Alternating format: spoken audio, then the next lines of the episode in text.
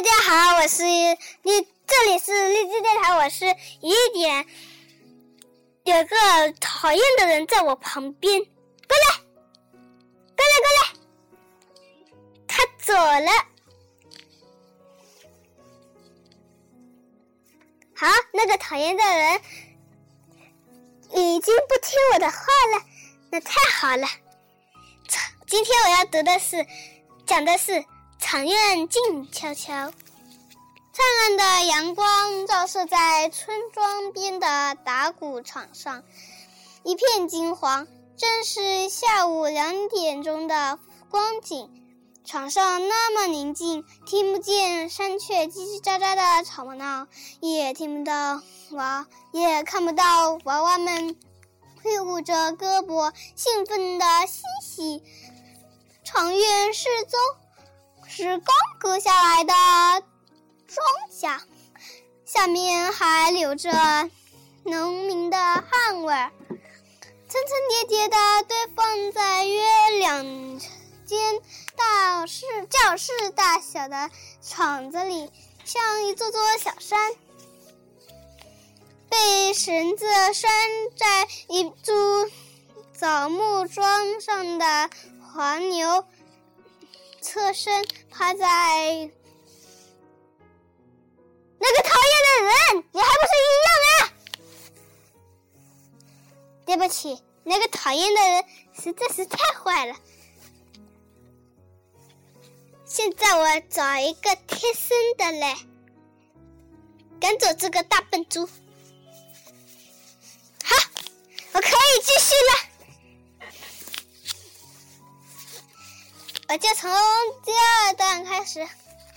被绳子拴在一株枣木，那个人又来了，他实在是太坏了，贴身保镖都弄不走他。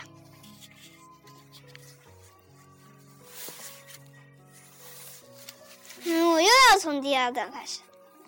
被绳子拴在一株枣木上的黄牛，侧身趴在铺满杂草的泥地，蓬松的草地像地毯，舒服极了。他紧眯着眼睛，呼吸均匀，享受这难得的宁静。为了今天的收获，他贡献了那么多力量，也该舒舒服服的养生了。一位面容和善的老爷爷斜靠在高粱堆上。一边抽着烟，一边欣赏幸福劳动换来的这一切。刚养完羊，刚刚养完场，饱满的谷粒散发着醉人的清香。这都是感，这都得感谢科学技术。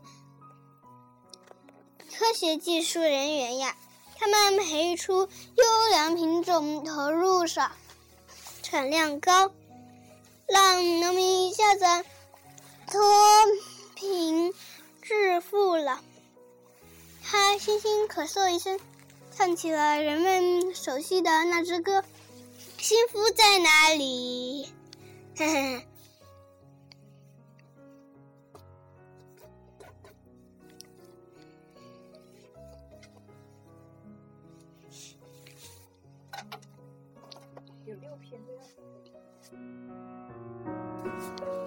好，现在该读小乔治的神奇魔药了，应该是五了哦，是不是啊？对，药。回到厨房，乔治把锅放在煤气堵上，开打开了它下面的开关。火焰能有多旺，就让它有多旺。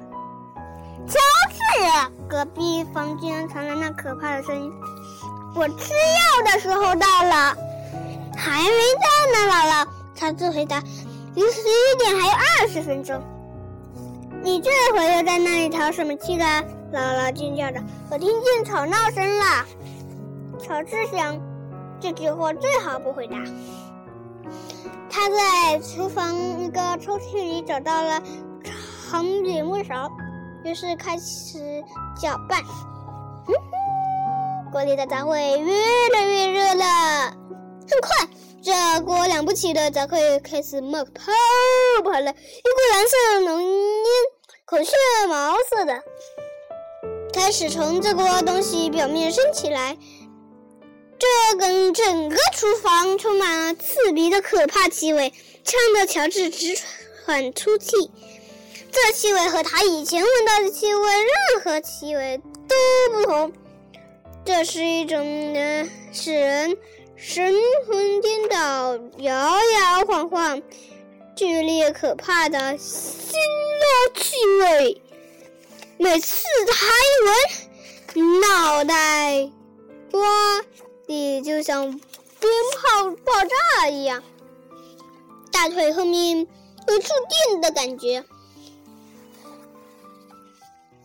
站在那里搅拌这种奇妙杂烩，看着它冒蓝色烟和……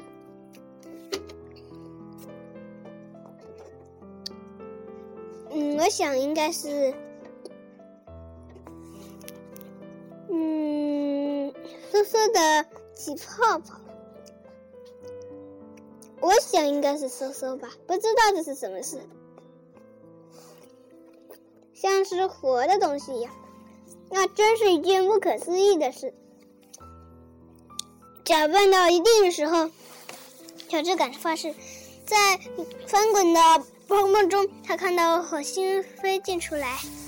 突然之间，乔治发现自己。在绕这个冒气的锅跳舞，唱出唱出不知道从哪跑到脑子里来的怪歌。凶猛的要汁巫师的浆糊冒泡沫冒起来，蓝蓝的花亮，烟雾燃烧，围绕围绕泡沫四溅。嘶嘶沙沙，噼里啪啪，噼噼啪啪，欢呼连天。看啊，它冒青烟，冒泡泡。听啊，它嘶嘶响，